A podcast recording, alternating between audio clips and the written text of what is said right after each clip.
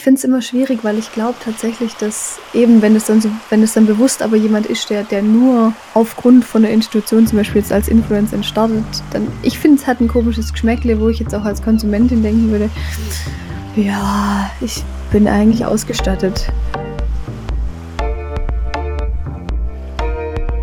Sind halt normale kirchliche Abläufe zu langsam. Und das, dessen muss man sich bewusst sein, beziehungsweise im Idealfall ähm, es irgendwie schaffen, da auch ein bisschen hinterherzukommen. Und damit herzlich willkommen beim Windhauch Podcast. Mein Name ist Tobias Sauer und heute bin ich zusammen mit der Kira da. Kira. Wer bist du? Was machst du? Ja, ich bin Kira, soweit waren wir gerade schon. Ich studiere katholische Theologie in Tübingen, jetzt im äh, zarten zweiten Semester. Also ich gehöre auch zur Kategorie, die noch oder inzwischen einmal an der Uni waren nebenbei, oder manchmal frage ich mich auch, ob es vielleicht andersrum ist, aber ähm, nebenbei bin ich auf Social Media aktiv, ähm, hauptsächlich auf Instagram seit gut zwei Jahren. Äh, habe einfach beschlossen, dass ich Lust habe, da ein bisschen über meinen Glauben zu sprechen. Damals auch überhaupt nicht mit der Intention oder auch noch nicht mal in dem Wissen, dass es sowas wie digitale Kirche oder ChristfluencerInnen oder sowas gibt. Das äh, kannte ich alles gar nicht. Ich habe mir einfach nur gedacht, äh, wenn ich auf Social Media gehe, das habe ich bis dahin nämlich alles nicht genutzt, äh, dann möchte ich auch das teilen, was in meinem Leben relevant ist. Und das war hauptsächlich der Glaube. Und äh, so wurde das immer mehr. Und ich mache das heute sehr gerne, halte das für eine sehr wertvolle Ergänzung zum Analogen und äh, mache das auch seit einem guten Jahr, nee, seit anderthalb Jahren äh, für die Diözese Rottenburg-Stuttgart. Ähm, ich habe da ein Format, das heißt äh, Nett gelabert. Da habe ich äh, zuerst einmal die Woche Instagram-Stories bei denen auf dem Insta-Kanal gemacht und ein bisschen was aus meinem Glauben und meinem Alltag erzählt. Und momentan sind wir seit gut einem halben Jahr dabei, einmal im Monat auf Facebook ein Live-Gespräch zu streamen mit äh, mir und unserem Weihbischof Thomas Maria Renz, wo wir uns eben auch über verschiedene Glaubens- und auch Kirchenthemen unterhalten. Ähm, genau, das ist so vielleicht sehr grob zusammengefasst, was ich tue. Und damals war es eine bewusste Entscheidung, auf Instagram zu gehen oder gab es noch andere Möglichkeiten? Ja, also ich habe, ich bin schon erst auf Instagram gegangen, einfach als, als Privatperson, so wie man sich halt irgendwann mal denkt, lass halt mal Insta machen. Erst recht spät, also ich war 18, was, was glaube ich auch für meine Generation sehr äh, spät ist, weil ich mich da in meiner Jugend eigentlich aus, aus Schutz auch gegen gewehrt habe, weil ich wusste, dass ich, glaube ich, mit ähm, den Schönheitsidealen, die da vermittelt werden, nicht so zurechtkomme. Und deswegen war dann für mich auch das, als ich irgendwann gesagt habe, wenn ich auf Social Media gehe, dann konsumiere ich und äh, produziere ich nur äh, Content, der mir auch gut tut und ähm, der sich da nicht dem, dem Beauty-Mainstream irgendwie anpasst. Ähm, und habe da auch nicht direkt gedacht, ich gehe jetzt auf Insta und werde selber Content machen. Das hat sich eher dann so ein bisschen zufällig entwickelt, dass ich einfach irgendwann halt dachte, ach, ich war heute mal im Kirchengemeinderat, das kann ich doch einfach mal in meiner Story erzählen. Da haben mir so 200 private Freundinnen irgendwie sind mir gefolgt und haben sich, glaube ich, auch alle gedacht, okay, äh, interessiert mich mittelmäßig, aber ähm, das war so der zarte Anfang und dann äh, wurde das eher zum Selbstläufer als zu irgendwas, was ich geplant hätte, äh, entstehen zu lassen. Du sagst, äh, du bist ja später vorgegangen, um dich davor zu schützen, welcher Content da ist. Ähm, heißt, du bist dann ja dann hingegangen als Christin und hast dich über den schönen christlichen Content auf Instagram inspirieren lassen und der hat dich nach oben gepusht, oder? Ah, das war, glaube ich, eine ganz interessante, gemischte Geschichte. Also ich habe auch, das ist ja auch heute noch für mich ein aktuelles Thema, ähm, erstmal, weil ich das wirklich, ich wusste einfach nicht, dass es äh, Christinnen auf Social Media gibt. Zunächst mal war das dann für mich so jede und jeden, die ich da irgendwie gesehen habe, die doch äh, christlich im Netz unterwegs waren, fand ich erstmal toll. Fand ich erstmal alles, alles cool. Hab, äh, war von ganz vielen begeistert und habe, glaube ich, auch einige Leute sehr unreflektiert auch geteilt. Ähm, und erst über die Zeit selber verstanden, wie viele verschiedene, ich sag mal, Ausrichtungen des, des Christlichseins es auf Social Media gibt. Ähm, habe dann auch irgendwann natürlich, Gott sei Dank, so, so Leute wie, wie dich oder so ähm, aus der digitale Kirche-Bubble entdeckt, die doch meiner Meinung nach eine, eine wichtige Weite haben in dem, was sie tun und einfach ein, wie ich es auch tue, ähm, eher progressives äh, Christinsein vermitteln. Und habe dann erst auch daher, glaube ich, im, im Nachhinein verstanden, wer aber alles ganz, ganz schwierige Inhalte macht. Ähm, wer auch sehr toxische Dinge einfach von sich gibt oder sich von gewissen Dingen nicht ausreichend distanziert, ähm, wer ein sehr einseitiges ähm, und auch gefährliches Bibelverständnis und Wahrheitsverständnis hat und ähm, bin da bis heute immer noch sehr regelmäßig schockiert, ähm, was, was für Menschen sich auch mit was für einer großen Reichweite im Netz bewegen und vor allem wie viele äh, junge Menschen dadurch erreicht werden, die das können sie, glaube ich, auch gar nichts dafür, sehr unreflektiert erstmal konsumieren. Ähm, und das ist was, was mir schon auch Sorgen macht und wo es mir auch über die Zeit umso wichtiger geworden ist, ähm, das, das nicht nur nicht zu konsumieren, sondern auch mich da in dem, was ich selber produziere, ähm, dagegen zu stellen, alternative Sichtweisen zu bieten, äh, wenn ich auch nicht sicher sein kann, wie, wie viele Leute das wirklich äh, sehen, die dann dadurch irgendwie aktiv äh, zum Nachdenken angeregt werden. Da bin ich mir auch noch nicht so sicher, aber ich halte das auf jeden Fall für wichtig, ähm, dem da was entgegenzuhalten und ähm, verschiedene Sichtweisen auf die Dinge gerade im Glauben anzubieten. Du hast ja zwei Sichtweisen angesprochen. Das eine ist ja so ein bisschen die KonsumentInnen-Sicht, also dass Leute auf Instagram sind und um da auch christlichen Content konsumieren. Und das eine ist die Produzentinnen-Sicht lass das mal nach und nach abhaken. Erstmal äh, die Konsumentin-Sicht, also die Gläubigen auf Instagram, unterscheiden deiner Erfahrung nach, du kommst so rein in die Bubble und entdeckst so langsam, unterscheidet sich Christsein auf Social Media von Christsein in den äh, Territorialgemeinden, also nicht in der Welt an sich so, sondern in den Gemeinden? wie du vielleicht auch sozialisiert bist? Ja, würde ich auf jeden Fall sagen. Also, also gerade wenn ich das jetzt mal einfach so an mir selber so anschauen kann. Ich bin ja eigentlich auch nur ein ganz normales junges Mädchen gewesen, das da irgendwie in seiner katholischen Dorfgemeinde ganz happy war, ähm, ein bisschen ministriert hat und jetzt halt zum Studium gegangen ist. Und das ist erstmal ja noch gar nicht so viel so viel Weite oder Bandbreite und Social Media ist halt beispielsweise, wie ich finde, auf einen Schlag sehr viel ökumenischer. Also ähm, wie viel ich da auch schon von, von evangelischen PfarrerInnen oder, oder sonst Gläubigen gelernt habe, ähm, wie viel ich eben auch dadurch erst ähm, von, von Freikirchen, von evangelikalen Gemeinden und Fundamentalismus, ohne dass ich das jetzt zu sehr in einen Topf schmeißen möchte, ähm, erfahren habe. Also überhaupt meine eigenen konfessionellen Grenzen ähm, gesprengt habe. Das, das finde ich, glaube ich, das Beeindruckendste und genauso natürlich auch einfach äh, geografische Grenzen. Also das, äh, das ist einfach äh, mehr und, und sehr viel leichter, da ganz viel äh, vors eigene Gerät zu kriegen, was du natürlich sonst alles nicht mitkriegst.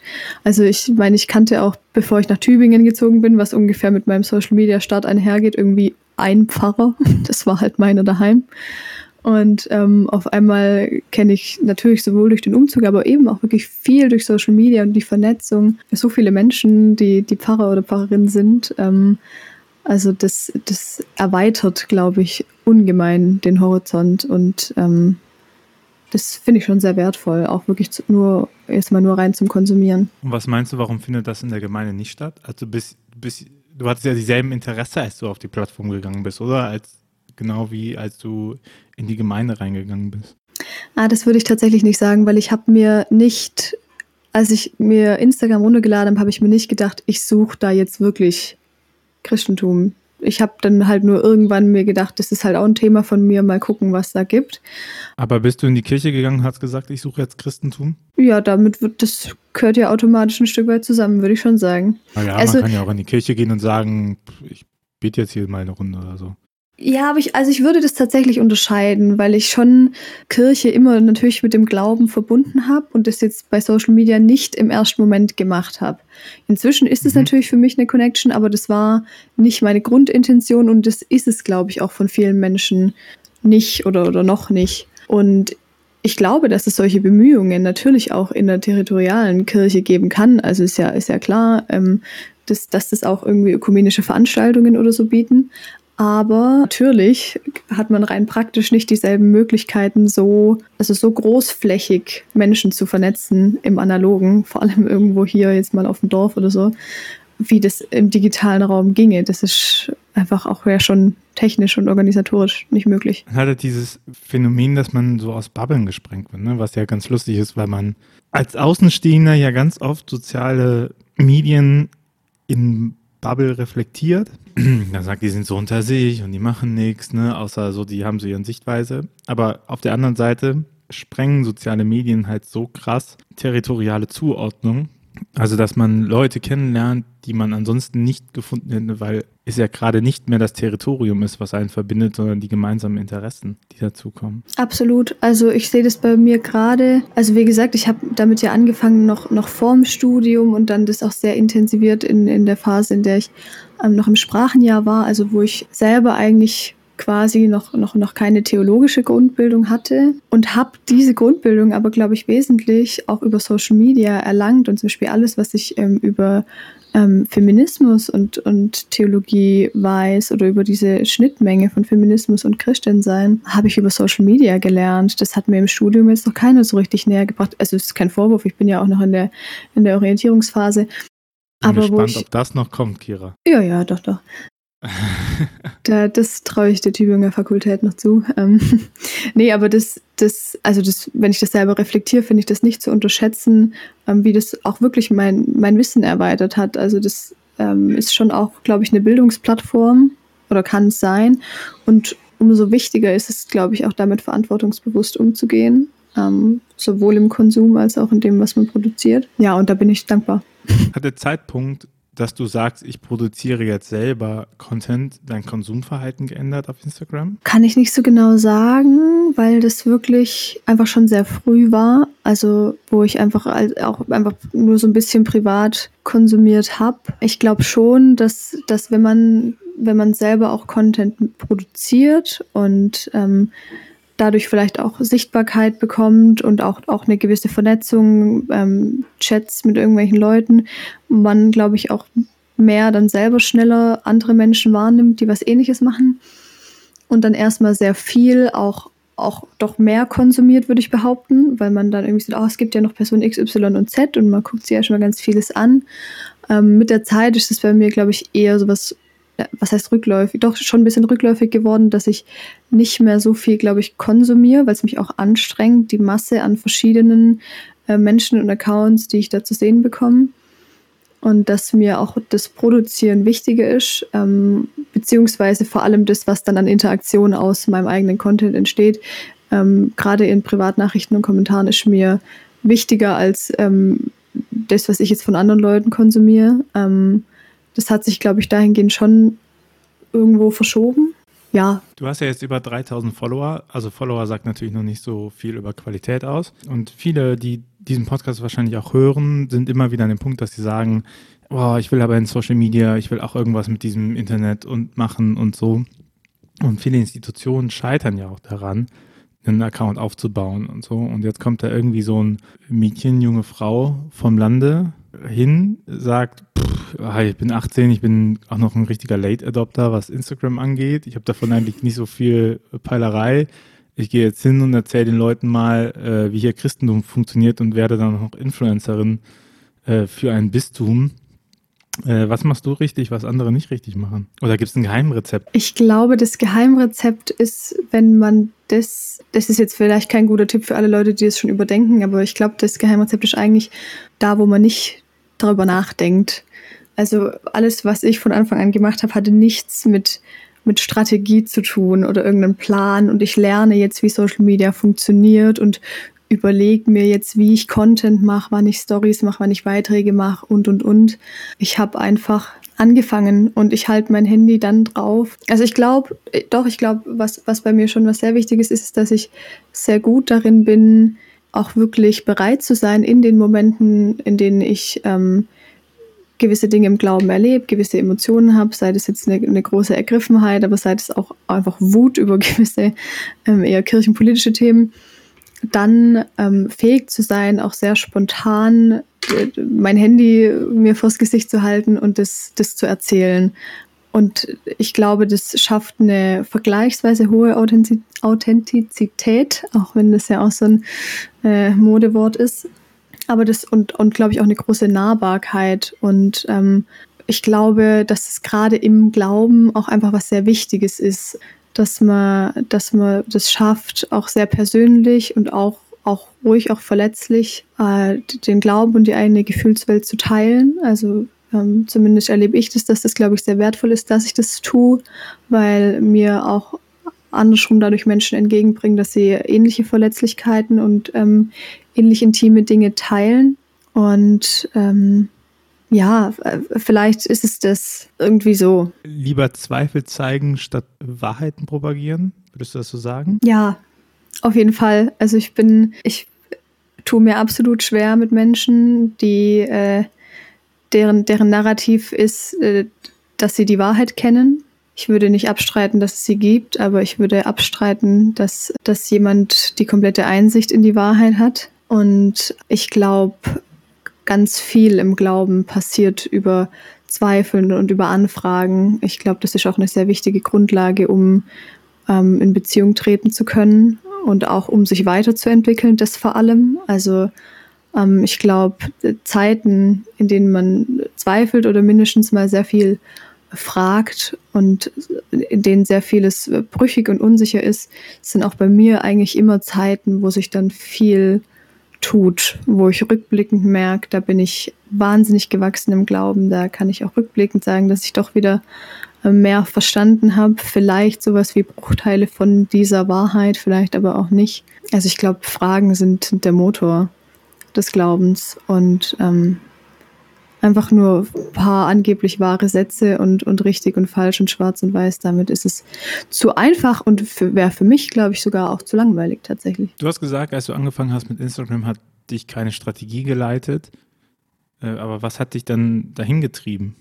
Mich hat getrieben, ganz simpel, dass ich schon, schon immer oder spätestens seit meiner Jugend, so muss man es vielleicht skizzieren, ähm, eine sehr große Begeisterung an, an Glauben und Kirche entwickelt habe. Ähm, ich habe mit der Firmenvorbereitung, die für mich, äh, ist ja noch selten heute bei Jugendlichen, aber für mich war die Firmenvorbereitung eine äh, wahnsinnig wertvolle Zeit, in der wirklich auch Danke an meine Katechetinnen an der Stelle ähm, für mich die Begeisterung am, am Glauben gewachsen ist, ich viel gelernt habe. Und ja, aber ich, ich meine, das lenkt ja auch nicht nur an die Jugendlichen, ne? Ob das Begeisterungs. Ja, ja, ja, ja. Das, ich sage ja, danke an meine Katechetinnen, die waren klasse. Ja. Um, ähm, und danach habe ich auch zum Beispiel erst angefangen zu ministrieren in, in der Gemeinde, in der ich zur Firmung gegangen bin. Also ich bin da so eine äh, Spätzünderin, aber dann. Bei allem ein äh, Late Adopter. Kira. Ja, ist ja, ja. Ähm, aber dann starte ich immer durch, wie man sieht. ähm, und ich war immer begeistert. Ich fand es schön und ich hatte vor allem immer das Gefühl, dass es, ähm, also dass es überhaupt ein Privileg ist, wie gut es mir geht und auch wie gut es mir mit dem Glauben geht. Also ich hab, war immer, mein Glaube hat auch viel aus der Dankbarkeit gelebt, wie sehr ich mich am Glauben freuen kann. Und das, das, ich hatte auch immer fast das Gefühl, ich kann dieser Dankbarkeit kaum Ausdruck verleihen. So schön ist das. Und deswegen habe ich irgendwann auch einfach gedacht, ähm, dann doch wenigstens das Teilen. Also ich freue mich da so dran. Für mich ist es so wertvoll. Ich, ich würde allen Menschen wünschen, ich will nicht sagen, ich würde allen Menschen wünschen, äh, gläubig zu sein, weil das finde ich schon fast wieder ein bisschen zu überstülpend. Aber ich sage immer, ich wünsche allen Menschen, ähm, dass sie wenigstens äh, darüber nachdenken, ob es Gott in ihrem Leben gibt und sich vielleicht dann auch darauf einlassen, wie es mit Gott in ihrem Leben ist, weil ich, weil es einfach mich so sehr bereichert hat. Und dann, das war für mich, glaube ich, so die Zündung zu sagen, ähm, ich nutze die Plattform, um darüber zu sprechen, ähm, weil ich die Vorstellung wahnsinnig schön finde, dass es wirklich vielleicht, und wenn es nur ein Mensch ist, da draußen gibt, der dadurch sich, sich wenigstens überlegt, wie könnte es mit Gott in meinem Leben sein. Das war, glaube ich, die allerursprünglichste Grundintention, auch wenn sich natürlich seitdem wahnsinnig viel in verschiedene Richtungen getan hat, aber ich glaube, das und damit ist es ganz konkret Gott in meinem Leben, ähm, ist das, was mich antreibt. Ist es nicht suspekt, dass du sagst, ähm, geleitet hat mich eigentlich das Teilen von Freude am Glauben und das machst du vor allen Dingen damit, dass du Zweifel im Glauben zeigst? Nee, weil ich zeige ja nicht nur Zweifel. Also ich, natürlich zeige ich auch Zweifel, weil ich einfach glaube, dass, dass, dass es einfach wichtig ist, alles zu teilen, was dazu gehört und auch nicht so zu tun, als wäre Glaube einfach nur hier äh, ein Wohlfühlerlebnis. Aber ich würde schon auch von mir behaupten, dass ich auch genauso Teil die Momente, in denen ich sehr begeistert bin, in denen ich auch meine, meine Ergriffenheit und meine ja, Überzeugung fast kaum halten kann. Also ähm, ich hoffe, dass sich das, dass sich das die Waage hält. Kannst du mir jetzt widersprechen, wenn du das als, als Zuschauer anders siehst? Ich bin ja rein professionell unterwegs. Naja, ich, ich glaube, dass ja auch voll wichtig ist, weil authentisch gehört eben auch dazu, dass man nicht eine Seite überbetont. Also ich meine, in der, in der Seelsorgeausbildung lernt man ja spätestens, das Gegenteil ist wahr. Ne? Und wenn dir jemand nur die ganze Zeit erzählt, wie toll irgendwie eine Richtung ist, und dann muss einem ja auch klar sein, oder hoffentlich wird es einem klar durch Medienpädagogik und ähm, wie ist es denn? Medienpädagogik und Medien, Medienkompetenz. Sehr gut. Und durch Medienkompetenz eigentlich klar sein, dass diese Person wahrscheinlich nur die Kamera anmacht, wenn es gerade so ist. Ne? Oder dass sie es halt schauspielert, weil nichts im Leben ist halt unendlich gut, so dass es läuft. Und ich glaube aber, das ist aber auch ein ganz wichtiger Schlüssel, ähm, in Social Media zu machen, weil also, bei dir jetzt nicht, aber vielleicht bei anderen ist es ja auch trotzdem so, dass man ja immer noch inszeniert. Also die Frage ist halt, wie überinszeniert man, aber es ist ja nicht so, dass du gerade krass am Heulen bist und dann sagst du, jetzt mache ich mein Handy an, damit ich mich mal authentisch heulen sehe. So, sondern wahrscheinlich hast du dir das ähm, gerade jetzt auch in den Zeiten halt überlegt, wann du dein Handy anmachst und was du wie sagst. Und dann ist es eben schon reflektiert, ne?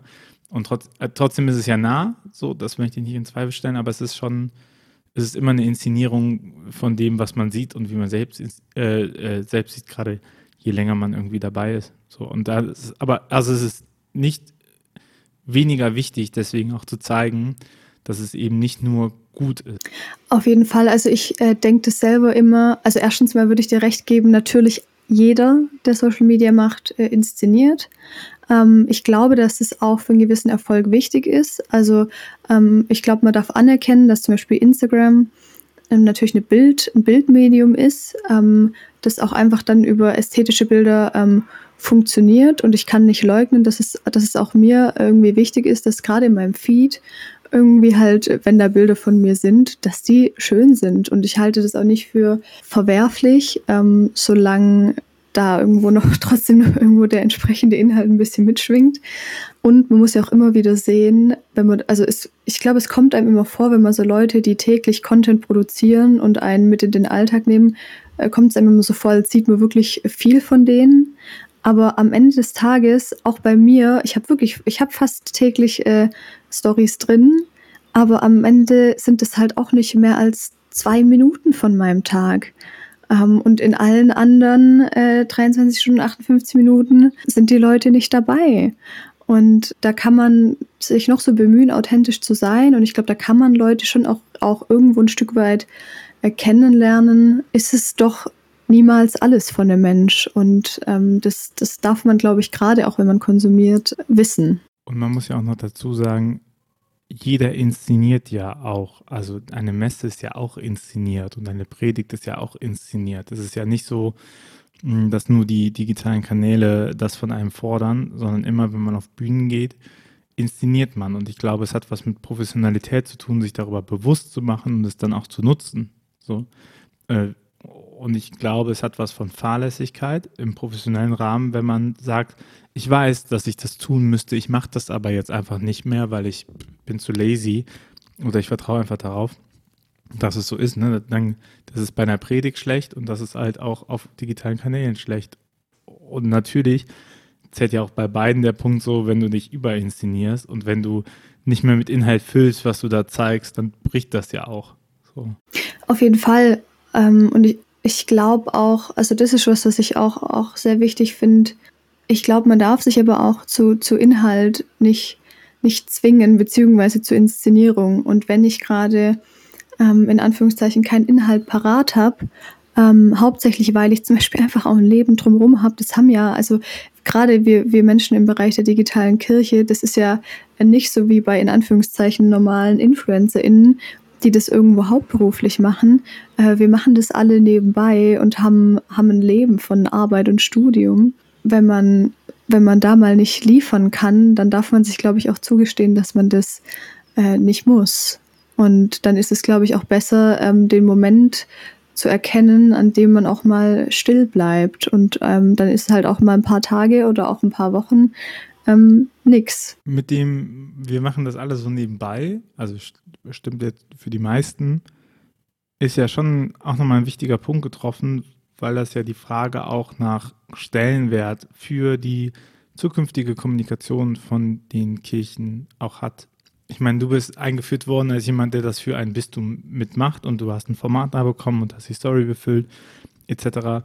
Welche Zukunft siehst du denn für, ich will, möchte es nicht nur Influencer nennen, sondern für Leute, die professionelle digitale Kanäle entwickeln im Bereich von Glaubenskommunikation? Schwierig, also ich finde es immer schwierig, Zukunftsprognosen da zu, zu rauszuhauen. Ich glaube, dass wir da jetzt schon halt auch gut, gut aufgestellt sind, beziehungsweise da auch vielleicht ein Punkt erreicht ist, wo man aufpassen muss, ohne dass jetzt jemand sein, äh, sein Tun verbieten möchte, dass es nicht auch einfach zu viel wird. Also mir kommt es zumindest in gewissen Bereichen ähm, wie eine Überflutung vor. Und ich finde wichtig, ähm, sich zu fragen, also was man erreichen möchte.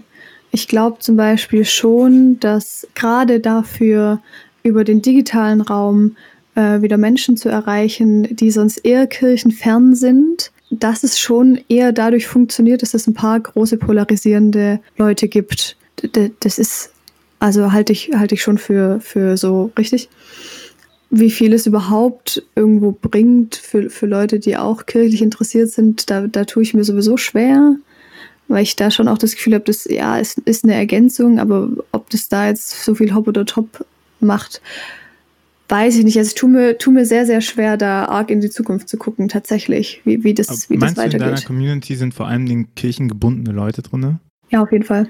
Muss ich leider, also ich, ich würde mir wünschen, dass es anders ist, weil schon für mich auch so Träumchen so, so Leute sind, die sonst eigentlich nicht so eben das Interesse haben, eben aus diesem, aus dieser Motivation, dass ich mir wünsche, jemand zum Nachdenken über Gott zu bringen.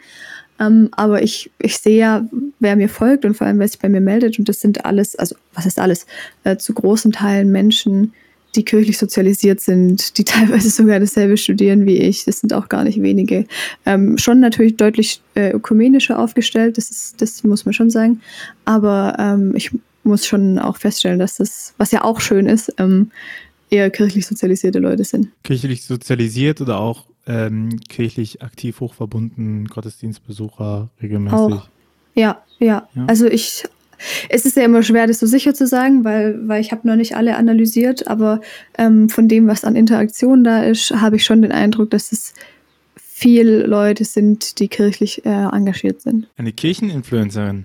Aber was meinst du denn, was muss ich denn, also du, du sagst, ja, ja, es gibt eine Flut, ne? Aber ich meine, prinzipiell ist ja mehr Angebot nicht schlimm, wenn es qualitativ hochwertig ist, weil ja auch Konkurrenz den Markt belebt und es ja auch gut tut, wenn man unterschiedliche Facetten auch nochmal hört, so. Aber was meinst du denn, braucht es, damit das mehr Leute semi-professionell machen können? Professionell und semi-professionell. Also, dass sie halt sagen können, hey, ich stecke da jetzt Zeit rein, das lohnt sich, ähm, ich habe dieses Charisma, ich lebe dieses Charisma auf, was brauchen die? Vielleicht haben wir auch Entscheidungsträger, die sagen so, was kann ich denen geben, ne? So. Ja, ja.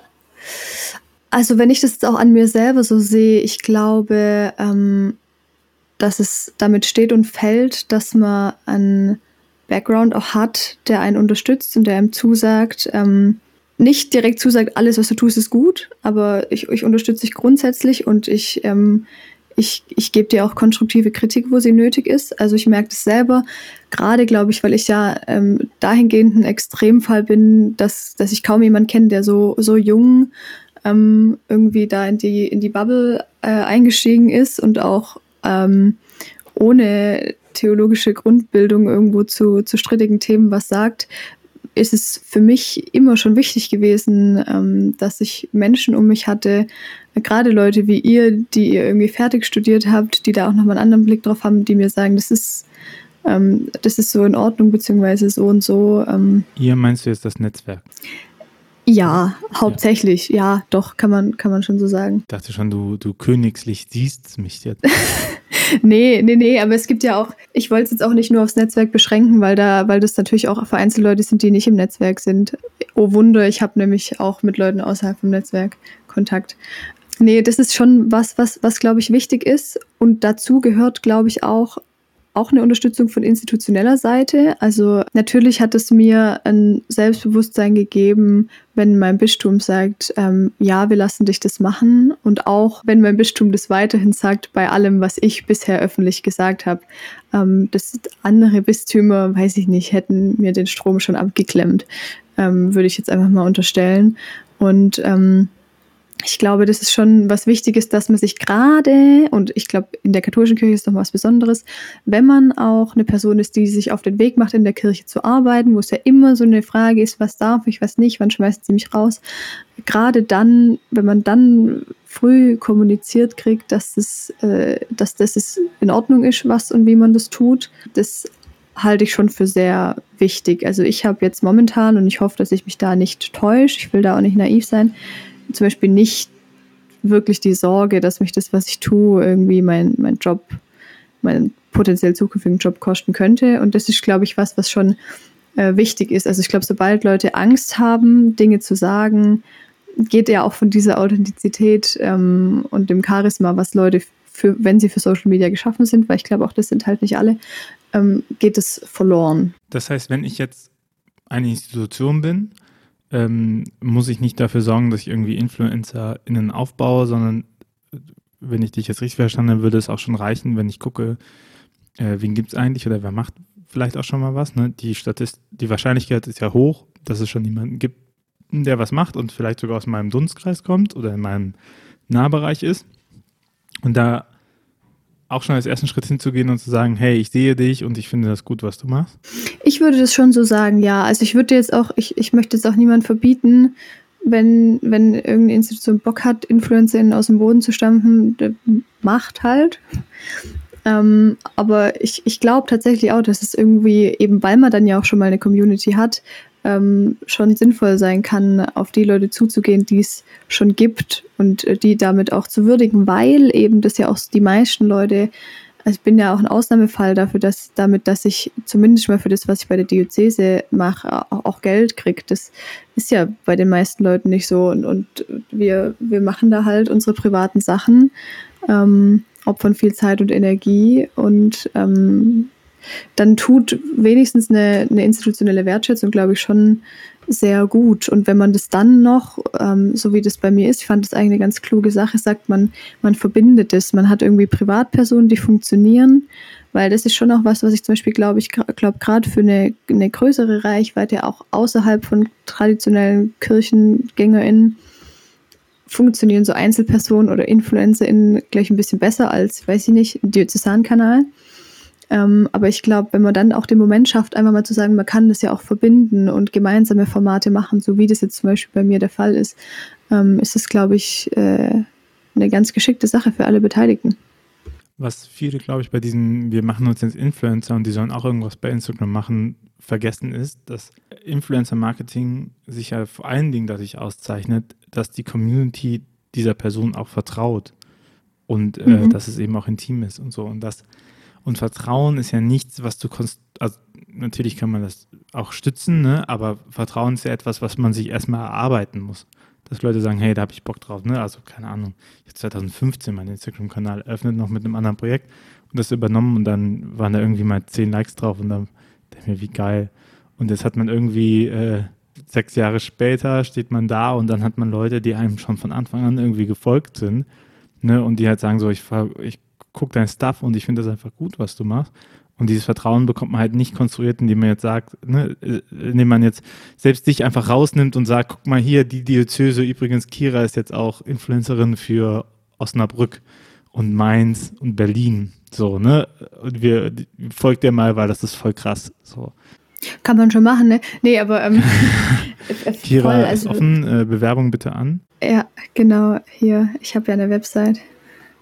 Nein, gut. Ähm, nee, ich habe das auch, glaube ich, gemerkt, wie, wie ich das so ähm, gestartet habe, auch mit der Diözese, dass das auch einfach Dinge sind, die dann unabhängig voneinander ähm, funktioniert haben. Also ich würde ähm, gar nicht behaupten, dass wir zum Beispiel einander viel Reichweite gegeben haben. Also ich habe auch, ähm, ich habe meine Reichweite nicht daher, dass ich ähm, beim Bistum was mache. Dafür überschneiden sich auch die Zielgruppen nicht nicht entsprechend genug. Ähm, ich habe die durch das, was ich privat mache und wie mich Leute teilen. Das, das ist so. Und auch, auch die haben ihre Reichweite nicht dadurch, dass sich meine Leute denken, geil, noch ein Diözesan-Kanal. Endlich, ähm, endlich, darauf haben wir gewartet. Ja, nee, das ist einfach nicht so. Das, das ist, muss man auch, auch irgendwie äh, sehen.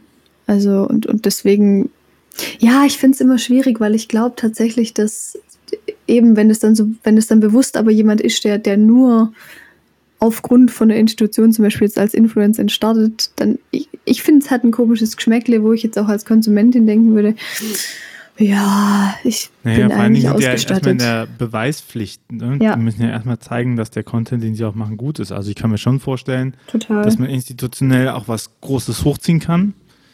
Aber es ist halt der Punkt so, ey, der Content muss ja kommen. Ne? Du kannst halt ein Magazin rausbringen, das kann halt auch hübsch designt sein, etc. Aber äh, letztendlich zählen halt die Artikel, die drin stehen und worüber die Person redet und so. Ich würde auch echt einfach, also meine Beobachtung ist, vielleicht ist die falsch, aber meine Beobachtung ist, dass es, glaube ich, auch mit den Jahren, also in den letzten drei bis, bis fünf Jahren oder so, ähm, bis heute immer schwieriger geworden ist, da noch irgendwie in Anführungszeichen durchzustarten, eben weil es immer mehr gibt. Ähm, immer mehr Leute, die schon eine gewisse Größe haben und das auch eben eine gewisse, gewisse Sättigung ähm, vom, vom Markt irgendwo ist. Ähm, ja. Ich glaube, also äh, so ein bisschen der Zeitpunkt, wo ich angefangen habe, ist, glaube ich, einer der, der spätesten, wo es sich, ich sag mal, noch gelohnt hat. Ähm, ich will auch nicht sagen, dass es heute nicht mehr möglich ist, aber ich glaube einfach, dass es, dass es schon leichter war, als es auch noch mehr Nische war. Weil ich glaube, so ein Nischending ist es nicht mehr. Und das, der Realität muss man sich auch bewusst sein. Ja, ich merke das, wenn ich mit dem äh, deutschsprachigen Ausland zusammenarbeite, weil die oft das Problem haben, dass die in der Entwicklung, also was Digitalität und Kirche angeht, durch verschiedene Faktoren ähm, einen anderen Status haben. Und die haben halt das große Problem, die kommen halt auf einen Markt, der schon ähm, krass besetzt ist, ne? wo es eben schon viele gute deutsche, deutschsprachige Kanäle gibt. Und ich glaube, wovon man sich dann frei machen muss, ist ähm, professionell zu sein im Sinne von groß zu werden, sondern sich professionell darauf zu konzentrieren, gute Inhalte zu machen. Ich, das, es klingt immer so banal, ne? aber das ist, das ist ja die einzige Wahrheit. So, wenn du gute Inhalte machst, dann kannst du es hochschaffen, ein bisschen neoliberal. Und äh, wenn deine Inhalte nicht gut sind, und das bedeutet in diesem Kontext auch, wenn deine Inhalte halt nicht rezipiert werden, dann bist du für die Plattform uninteressant und wenn du, weil du keine Interaktion machst und äh, nicht die Leute auf der Plattform hältst und wenn du für die Plattform uninteressant bist, dann wird die Plattform dich nicht pushen und dann gehst du in der Plattform eben unter. Ne? Und je höher die Konkurrenz ist, desto interessanter muss eben auch dein Kanal sein. Voll, also da sind wir ja heute doch so ein bisschen bei diesem, bei diesem Ding, wie ist das mit der digitalen Kirche und Exklusivität und so. Und ich habe hab in, in der Diskussion ja schon gesagt, ähm, so hart das klingt, ich bin da, bin da schon auch bei dir, ähm, ich glaube schon, dass herausstechend guter Content dann auch gesehen wird. Ähm, natürlich bist du dann irgendwann in dem System, das würde ich jetzt auch sagen, ähm, wenn du erstmal eine gewisse Reichweite hast, vielleicht dann auch irgendwie zu einem Netzwerk gehörst, dass es natürlich leichter ist, wenn du dann was raushaust, ähm, gesehen und geteilt zu werden. Aber auch da muss man ja erstmal dadurch hinkommen, dass man als kleiner Account ähm, überdurchschnittlich auffällt. Und das, davon bin ich halt dann schon echt überzeugt, ist natürlich ein Eigenverdienst. Also ich bin ja auch nicht ins Netzwerk gekommen, weil, weil du dir ähm, irgendwie nichts gedacht hast und random gedacht hast, die mache ich irgendwie groß, was du ja sowieso, nicht hast, ähm, sondern, sondern da, da ist ja schon mal eine Grundlage da gewesen, die ich mir selber, ähm, die ich mir selber erarbeitet habe, aufgrund der du dann sagst, äh, das das finde ich lohnenswert. So, deswegen finde ich diesen Vorwurf halt auch super schräg und einfach ein bisschen auch realitätsfern, auch davon, wie dieses Medium funktioniert. Es geht ja auch nicht bei Netzwerken darum, jemanden groß zu machen, sondern es geht bei Netzwerken ja darum, das zu unterstützen, was da ist. So Netzwerke sind ja Booster und die Booster funktionieren nicht nur über den Initiator, so wie es jetzt bei Ruach ist irgendwie, dass das bei mir läuft, sondern das funktioniert ja auch dadurch, dass man über das Netzwerk Leute nochmal kennenlernt, intimer kennenlernt, die man ansonsten vielleicht hätte nicht angesprochen oder äh, nicht weiß, wie die genau ticken, so und dass man so ein bisschen behind the scenes bekommt und dann sagt, ach so, ach nee, das Thema interessiert dich auch, ach so, dann können wir da ja eigentlich mal zusammenarbeiten, ne? Aber hätte ich halt davor nicht gedacht, weil eben das, was ich von dir sehe, auch eben nur ein Ausschnitt ist, was ich von dir sehe. Und ich glaube, wenn wir nochmal so auf ähm, Kontexten gucken, was Institutionen machen können, um sich da gut zu positionieren, dann glaube ich auch immer noch, ey, in einer Zeit, wo jeder Content machen kann, musst du entweder es schaffen, dass du eine Plattform wirst, das heißt, dass Leute bei dir Content machen, ne, indem du, keine Ahnung, ein richtig reichweitenstarkes Blog aufziehst oder ähm, eine Videoplattform zu dem Thema, I don't know. Ähm, da würde ich immer sagen, bin ich zu klein für. Und dann ist die andere Variante zu sagen, okay, oder du schaffst es halt eine gute Auswahl zu treffen. Ne? Also, ich meine, äh, das liebe ich ja zum Beispiel auch an Aldi dass du da reingehst und da gibt es ja eben nicht fünf Käse, da gibt es halt einen Käse und dann packst du den rein und freust dich darüber und sagst dann halt, Aldi ist gut, da bekomme ich alles. Und ein anderes Konzept sind halt riesige Edekas oder Reves, wo du nicht einen Käse hast, sondern 30, 40 Käsen, ne, so. Und das ist halt das Konzept, da kann halt jeder rein und da kannst halt, da gibt es halt die Riesenauswahl, ne. Und ich, ich glaube, ähm, dass, dass Redaktionen, das Auswählen, das zu sagen, guck mal, hier ist eins, und äh, das machen wir jetzt gut und darauf konzentrieren wir uns und du musst dich und auch so ein bisschen abzunehmen, so du musst dich jetzt nicht entscheiden, sondern wir äh, filtern auch schon mal für dich. Das ist etwas, was eine total wichtige ähm, Kompetenz, glaube ich, wird. Auch in Zukunft noch weiter. Dazu möchte ich erstmal sagen, dass ich Rewe geiler finde als Aldi. Ähm, ja. das, das nur am Rande. Ja, und ich glaube, dieses, dieses Filtern, gerade im Bereich von Social Media, habe ich den Eindruck, dass das vor allem für Institutionen, also ich, ich äh, wenn ich, wenn ich Institution sage, dann meine ich allermeistens eigentlich Bistumskanäle, ist mein Eindruck, dass das nicht funktioniert. Weil ich eigentlich, also ich habe das Gefühl, dass da noch vor allem keine Zielgruppenorientierung irgendwie stattfindet und einfach im Prinzip irgendwie, es ist halt auch einfach nur die, die, die Diözesane Homepage mal noch ein paar ähm, Instagram-Posts gepackt, die, also ich habe das so oft gehört, auch als ich beim Bistum angefangen habe, ähm, dass mir Freundinnen gesagt haben, boah, dieser Kanal, der, der interessiert mich gar nicht oder nervt mich, ich folge dem halt nur wegen dir. Ähm, und da, das war für mich so ein, so ein Indiz für irgendwie, irgendwas ist hier nicht sortiert klar. Ähm, und das ist, ist glaube ich, auch herausfordernd, irgendwie, weil man vielleicht auch gerade als Kirche, vor allem wenn man Bistum ist, irgendwo ja auch viele oder alle ansprechen will. Aber ich glaube, es könnte mehr bringen, einzusehen, dass es, dass es äh, nicht klappt. Also ich bin zum Beispiel, was mich immer wieder begeistert und überrascht, ist das äh, Bistum Essen. Die sind das einzige Bistum, abgesehen von meinem eigenen, den ich auf Insta folge, äh, weil die gut sind. Also, falls jemand aus dem Bistum Essen hört, die macht, finde ich, echt guten Content. Das sind, das hat eine Ästhetik, das hat äh, Inhalte, die man gerne einfach auch mal äh, teilt, also entweder als Impuls hat oder teilt. Ich werde nie den äh, Karl Samstags äh, Jupiter Jones Still äh, Impuls dieses Jahr vergessen. Der hat mich so krass getroffen und das, ähm, da habe ich einfach gedacht, hey, ich glaube, da hat es jemand verstanden und das ähm, finde ich, glaube ich, das finde ich ganz wichtig. Und ich glaube, was, was bei Institutionen auch noch ausbaufähig ist, ist Tempo. Also ich bin, man merkt es gerade, wenn kirchenpolitisch Sachen ähm, diskutiert werden, das ist bei, weiß ich nicht, bei, also Paradebeispiel war das Segnungsverbot, das kam, da kam die News und drei Stunden später hatte ich mein Video draußen dazu und ähm, ich glaube, also ich krieg's meistens bei meinem Bestum mit, weiß nicht, wie es bei anderen war, hat es irgendwie drei oder vier Tage gedauert, ähm, bis irgendwie ein Tweet vom Bischof kam oder überhaupt irgendwie ähm, was, was ähm, aus, aus dem Bistum. Was ich jetzt, ich will es auch nicht zu scharf kritisieren, weil das natürlich vielleicht auch ein Stück weit nicht anders geht, aber ich glaube halt, ähm, für dieses Medium, das so unfassbar schnell ist, sind halt normale kirchliche Abläufe zu langsam.